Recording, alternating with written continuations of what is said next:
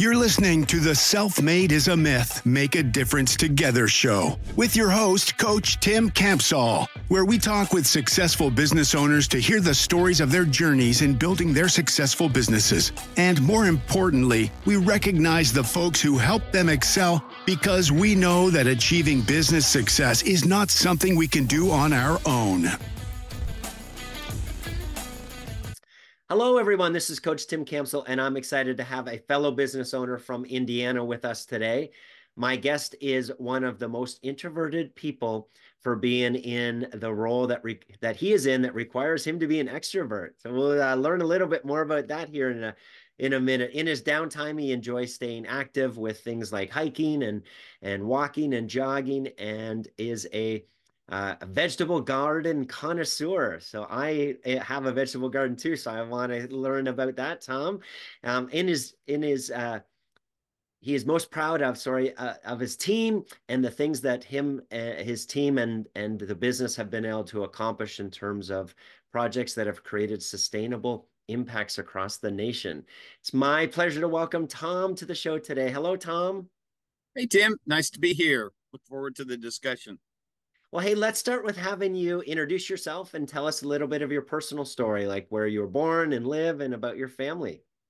Well, uh, uh, born and bred here in Indiana, lifelong uh, Hoosier, as they call it, and uh, uh, been very blessed to have a blended family, three children of my own, um, and my my wife Marcianne has three of her own, and we now have uh, I think 13 grandchildren between the whole group. So it's quite an extended family. And, uh, but uh, it's uh, most of them are not too far away. So we're able to keep in touch. Oh, that's fantastic. Congratulations on all the grandbabies. That's cool. So, hey, tell me a little bit more about vegetable garden. I have a vegetable garden too. So I love chatting with people who have one. What, what, uh, what got you into that? Well, as you know, we have a lot of flat ground here in Indiana. So uh, uh, I uh, long ago uh, used to I learned gardening from my father, and uh, uh, I've kind of kept at it. I've had to cut back here and there a little bit through the years, but I guess I consider myself, you know, I plant all kinds of things: broccoli, tomatoes, green beans, and all that. But heirloom tomatoes might be my my my specialty, so to speak. Fantastic. And how long have you been doing that? Oh gosh, I don't know, 20, 20 some odd years. I've lost track. As I said, I've cut back. I'm now in uh, uh, garden beds, and so uh, I've reduced, uh, and that's caused me to be a little more efficient and productive. Let's say. Indeed. Isn't it interesting with uh, vegetable garden that we can seemingly do the exact same thing every year, but something at least I've found something always goes wrong. Something always just doesn't seem to do as well as it did the year before. I know. Just when you think you have it perfected, then uh, you get a bad broccoli crop, and even same thing. So weather obviously impacts it, and I suppose fertilizer and bugs and all kinds of things. Yeah. So. Uh, Tom, is there a funny story that your family likes to tell about you that you'd be willing to share with us today? Well, uh, golly, there's a there's a lot. Um, I uh, uh, the uh, I guess one story that just pops to mind. My first wife, that had my three children, unfortunately passed away a uh, number quite a number of years ago uh, from uh, uh, breast cancer, and uh, my kids. Uh, I'm not sure I'm proud of this comment, but they, they like to tell stories of being stranded at uh, various practices or school events that they were attending, and those were pre pre uh, smartphone days when you couldn't just pick up your smartphone. so uh, it all sounds funny now, but uh, uh, you know, I I'm I'm not exactly proud that I was late uh, to pick them up at various points in time and that type of thing. oh, so it was just late. It wasn't that Dad forgot yeah, I didn't forget completely, but I, I was building my bit. I was building my business, and sure. I was always, you know, just 10, 15 minutes late. A meeting got started late. A meeting ended went too long. You know how, how yeah. it is in business. Indeed. well, thank you for sharing. Hey, Tom, tell us about how the business came to be? And at what point did you have the confidence that you could run your own business? Well, I in the '80s I worked for a great governor in Indiana and was a had had uh, spent a number of years in state government, and I ran what was called Department of Workforce Development, which was an attempt by the governor at the time to to integrate and coordinate education workforce activities with economic development. Things like elections come along, and uh, the uh, uh, uh, you know, my side lost, and I found out that people don't return phone calls when you're on the losing side of election. But I loved what I did, working in economic development workforce. So I just thought, well, I'll do some consulting for a while, and then I'll find a real job. and uh, I, I am just so your listeners know, I'm still looking for that real job. Uh, 30, 35 years later, but uh, uh, it's I've been really fortunate, blessed to be able to uh, work in an area, um, uh, education, workforce, and economic development, uh, and actually make arguably make a living out of it. Fantastic. Well, tell us a little bit more about the company. What's the name, and what do you guys do? How do you help folks? Well, it used to be Thomas P. Miller and Associates, very poor name, but all I had at the time when I went out on my own was my name, and and it was just me back in 1989, and uh, so it's uh we rebranded recently and it's TPMA and uh, which actually was an easy rebrand because everybody had long since forgotten my name and called it you know TPMA so that was easy to get through. And uh, uh, we've been we've grown beyond our roots in Indiana thankfully and uh, do work all over the country uh, uh, for states and communities in education workforce and economic development Fantastic. So for folks who may not know what that means, get just give us a little bit more flavor. Like what what what does the business do? How do you help folks? Well, um, so states and communities and counties and cities and all kinds of people are constantly trying to figure out what are the new skills and educational credentials needed in the in the uh, ever evolving economy. So we work uh, both sides of the street, so to speak. We work with education providers, community colleges, schools, and community development, economic development groups to try to match uh, skills and and credentials with the needs of of the work with the needs that employers have. Yeah, fantastic, awesome. Tom, share a story where someone pushed you or inspired you that you could do it, even though maybe you didn't think that you could, and the impact that that person had.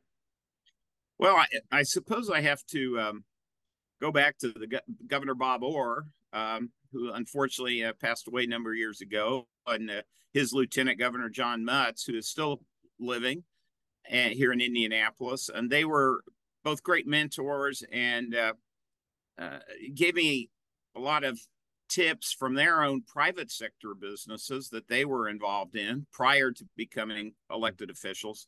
And so there, I you know, gained a lot of confidence. Uh, I tried to listen a lot uh, to them while I was working for them, and uh, uh and I attributed a lot of my, uh, you know, being able to stay in this field for so long to things I learned from them.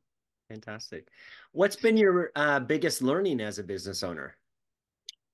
Um, that's a great question. I guess maybe to boil it down to a to a simple answer. Um, I learned to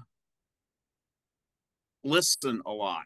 Uh, people that join the firm and people much younger than I am, uh, you know, talk about, well, how do you sell and what do you sell and, you know, how should I sell?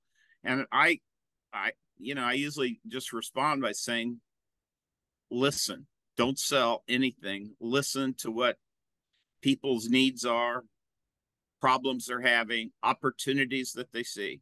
So I, I think listening was something I learned uh, early on.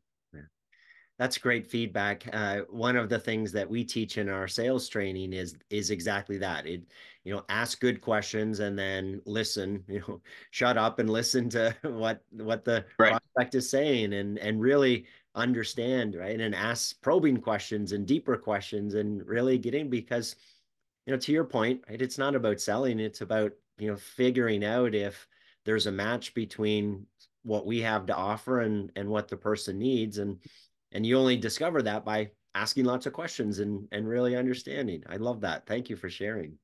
No, that's I think Tim what what attracted me when you reached out and wanted to have a discussion as I had I actually did a little bit of homework and did review some of the basic tenets that you try try to provide your uh, um, your clientele, and I think you're spot on with that that approach. Well, thank you. Hey, um, we know that business success doesn't happen in isolation. So tell us what's um, one of your biggest challenges that you've had uh, over the years, and maybe a fellow business owner or a colleague that you know came alongside you and helped you through that. Um, so we're a consulting business and if, if you're in a consulting business the the model the textbook would tell you that you need to come up with a template and sell it same template to 500 different people or 5000 different people or whatever that didn't sound very appealing to me so so uh i i really wanted to have a lot of variety in my career and be able to work on a variety of different things kind of intellectual stimulation, if you will. Mm-hmm. So I really tried to I tried to listen to the model, but I didn't want to be a slave to the model. So I've we've constantly been a firm that's had a lot of curiosity, and we get into things like one of the hot things we're into right now is childcare, mm. childcare, and um, uh, and you could you and your viewers well why would you get into childcare i thought you were an economic development education workforce you you cannot work in education workforce these days unless you are providing and have options on how people are going to get childcare and right, yeah oh by the way it's not when they say childcare there's a code hidden code and what they also mean is early learning mm. it's not it's not just like in my era um, i'm going to tell on my age here you know, drop your kid off and hope they had a few three or four balls that they could kick around. Yeah, right. It's uh, you know, it's really more about yes, people want good care, but they also want their child to be learning and mm-hmm.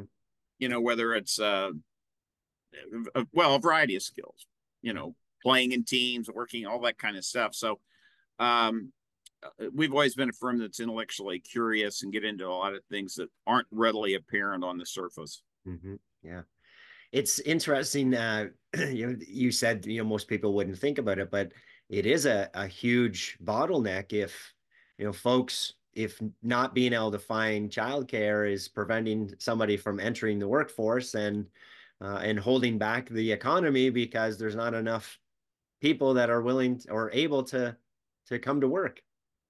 Well, you're exactly right, and and you know, um, it's always been a, a need, as many of your listeners and you yourself know, Tim. Um, COVID accelerated and exaggerated a lot of things in society. One of which is childcare. Mm-hmm. I mean, mm-hmm. people couldn't go to work three or four years ago. We were all doing Zoom and Teams calls and everything else, and but the kids were here too doing Zoom calls and team calls with educators yes, yes. and and everybody was saving a lot of money, you know. Yeah. And so, okay, fast forward, here we are today. Um, we're you know mostly beyond um, the immediate impacts of COVID, but we're still seeing lingering impacts that are still playing out. Yeah. And you mentioned, you know, everybody saving a lot of money. It's hard to go back, right? And you know, yeah. and have to take on those new those old costs again. yes, you're exactly right. I mean, and people are like, well, gosh, I performed at my workplace pretty well. I kept the kids. We didn't have to pay, you know, I think I like this world. Yeah, right. Indeed. Hey, Tom, if I, uh, I'm going to put you on the spot here. If I was to ask you to pick three people in your business owner journey that you're most grateful for them being there to help with your growth, who are those three people and how they help you? Um, well, I'll go in um, uh, reverse order. Uh, one person that I've met several years ago, um, and actually, uh, just to, you know, this has been widely publicized, but helped uncover some embezzlement at my firm mm. about five years ago. Was a guy that has become my successor, um, and his name is Mark Grommelspacher uh, successful businessman in his own right. He eventually got into some uh, uh, work in Indiana around entrepreneurism, and um, uh, so anyway, he's been uh, uh, helpful and very instrumental late in my business about how you optimize a business and Mm. sell a business maybe and all that type of thing. Um, early on, um, uh, that's so I'm, I'm thinking I got to go peel back the the memory files here and go back. Um, there was a gentleman at uh, Good Goodwill Industries in Indi- Indiana um, that I actually still do a Bible study with. His name is Byron Jensen, and he's been uh, uh, he's retired now and and so forth. But he was very instrumental um, in a lot of ways in helping me understand the needs of nonprofit organizations. Um, he was a vice president there, and uh, the CEO Jim McClelland at the time. Both were were helpful to me. Uh, just understand more deeply needs of nonprofit, how they can grow. Because uh, the one in Indiana was a particularly successful, uh, ac- actually worldwide model. As so, those are two uh, individuals that popped to mind immediately. Yeah, fantastic. Um, as you, I'm going to shift gears a little bit and think uh, into the future. So, as you think about the next, you know, one to three years, Tom, what's the the number one point of growth or development or challenge that you see uh, in in terms of achieving your goals? Well, um, I'm I'm going through an interesting transition that I never really probably planned as well for as I could have. I'm I'm 72, so I'm at a point where I'm I'm trying to uh, uh, develop a successor, Mm-hmm. uh, name a successor, uh, leave the firm in good hands, and all that. We we are just finishing our best year ever. Oh, congratulations! Thank you. In 2023, um, and it's it's you know not of my making. It's the team we built and um, and and a lot of different things. That's not to say we didn't make mistakes last year and in other years, but sure. um, but I find myself at an interesting point that I really uh, I, I don't know that anybody knows how to prepare for, and that is how do you transition a firm and and and myself. You know, so that's a that's a a daily learning experience for me now and i would urge younger younger uh, viewers to uh, uh, not uh, not kick that can down the road and just uh, you know put in place a good successor strategy Yeah, well, the great advice. Uh, a lot of folks um, aren't really thinking uh, that far ahead, right? It's more about, you know, how do I how do I keep building the business and make it successful and right and and tackle, you know, the next year or two. Uh, but it's critical, as you just mentioned, to to begin with the end in mind, right? Of Yeah. you know, let's let's clearly identify when what's my goal of what year is the business done and what does the business look Yeah. like and you know what am i am i planning to sell it am i planning to pass it down to the next generation because if we don't have that clarity then right it like you just mentioned it you we get closer to that date and it's like oh i need to start thinking about this. Yeah. hey tim i know you're supposed to be asking all the questions. I got to mention this. You asked me about who impacted my life and mentors and i started with the most recent and obviously i was struggling a little bit to go back 35 years ago.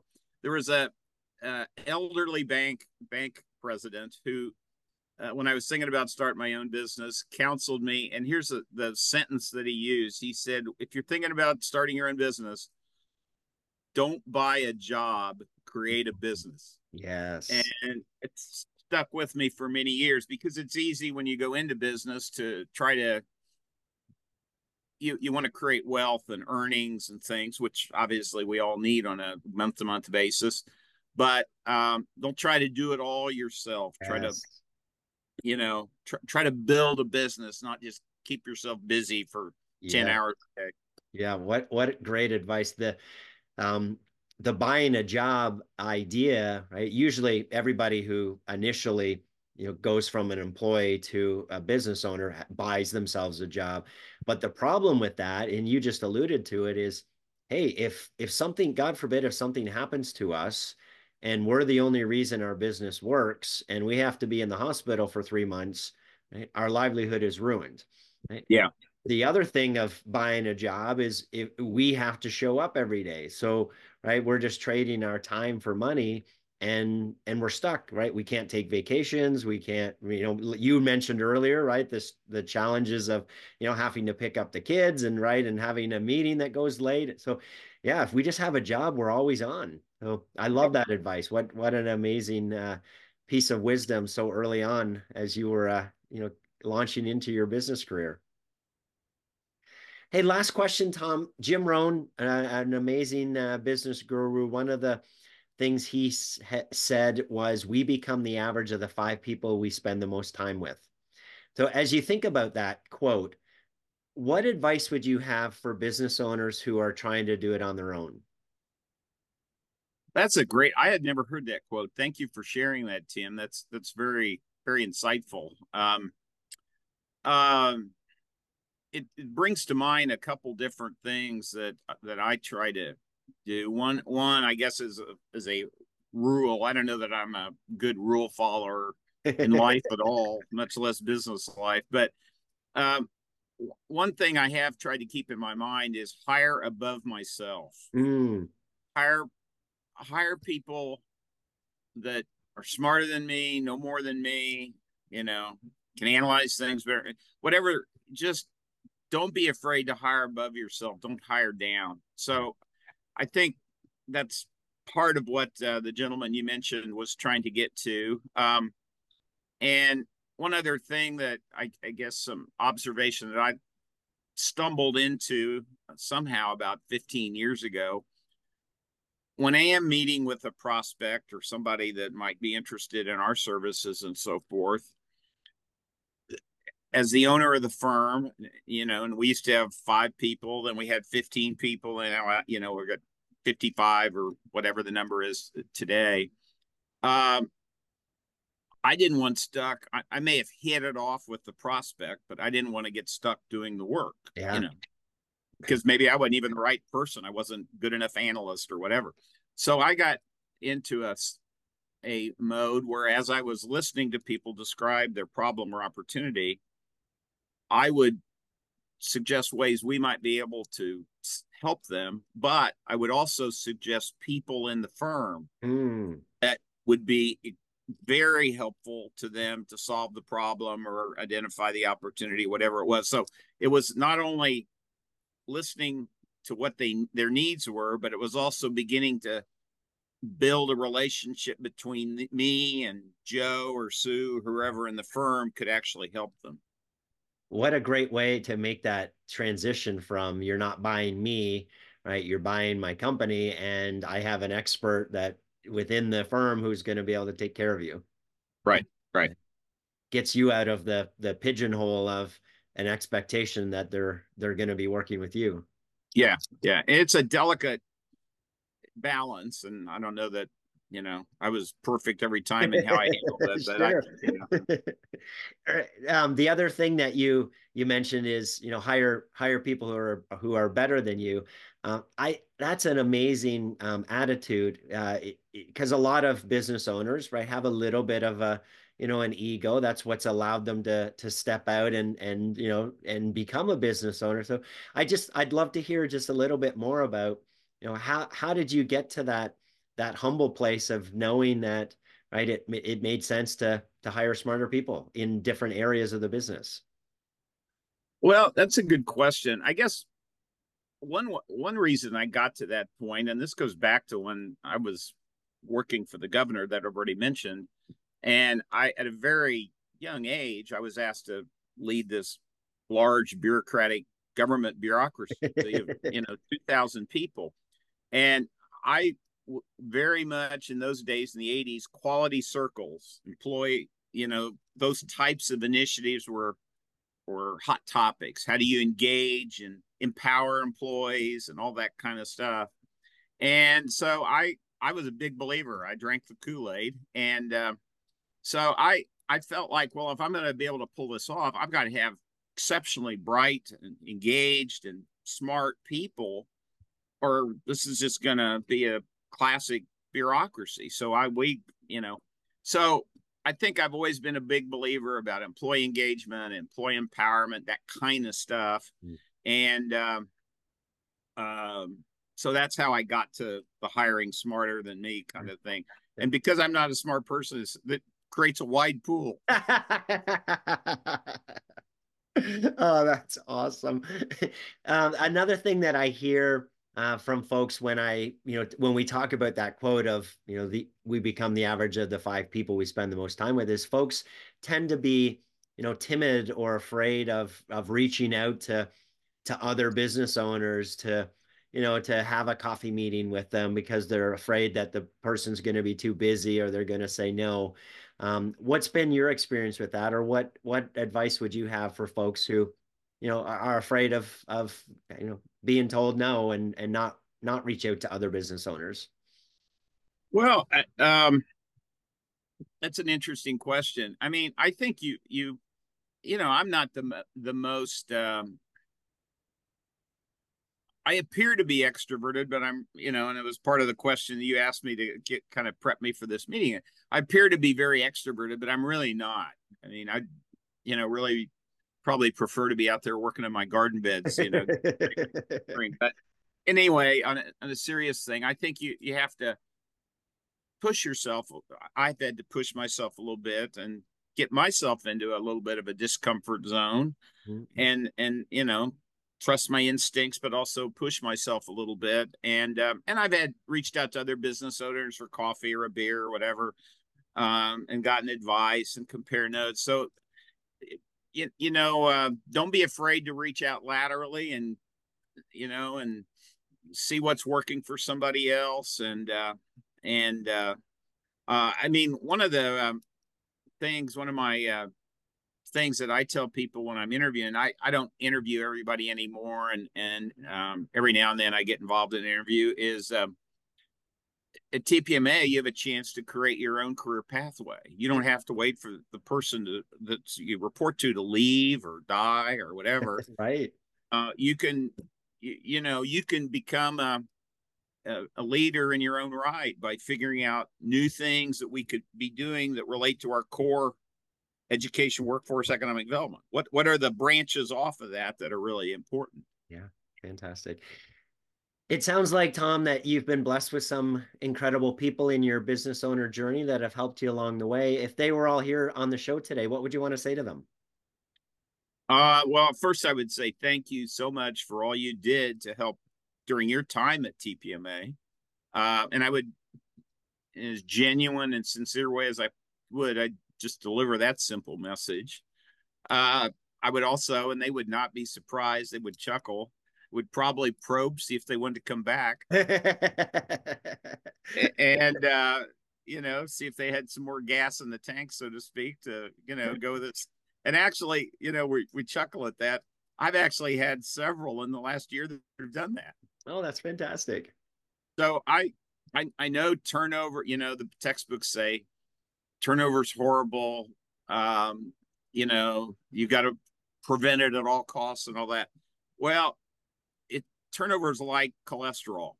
There's good cholesterol and bad cholesterol. right. yes. And and I've actually encouraged and I tell people when I'm recruiting them, I say, look, you're going to be we're a small firm, but you're going to be have a chance to work with governors and mayors and leaders, you mm-hmm. know, of various kind. And the risk I'm running is that I want to deliver exceptionally high quality products and services to them, but they may hire you away from me. Mm-hmm.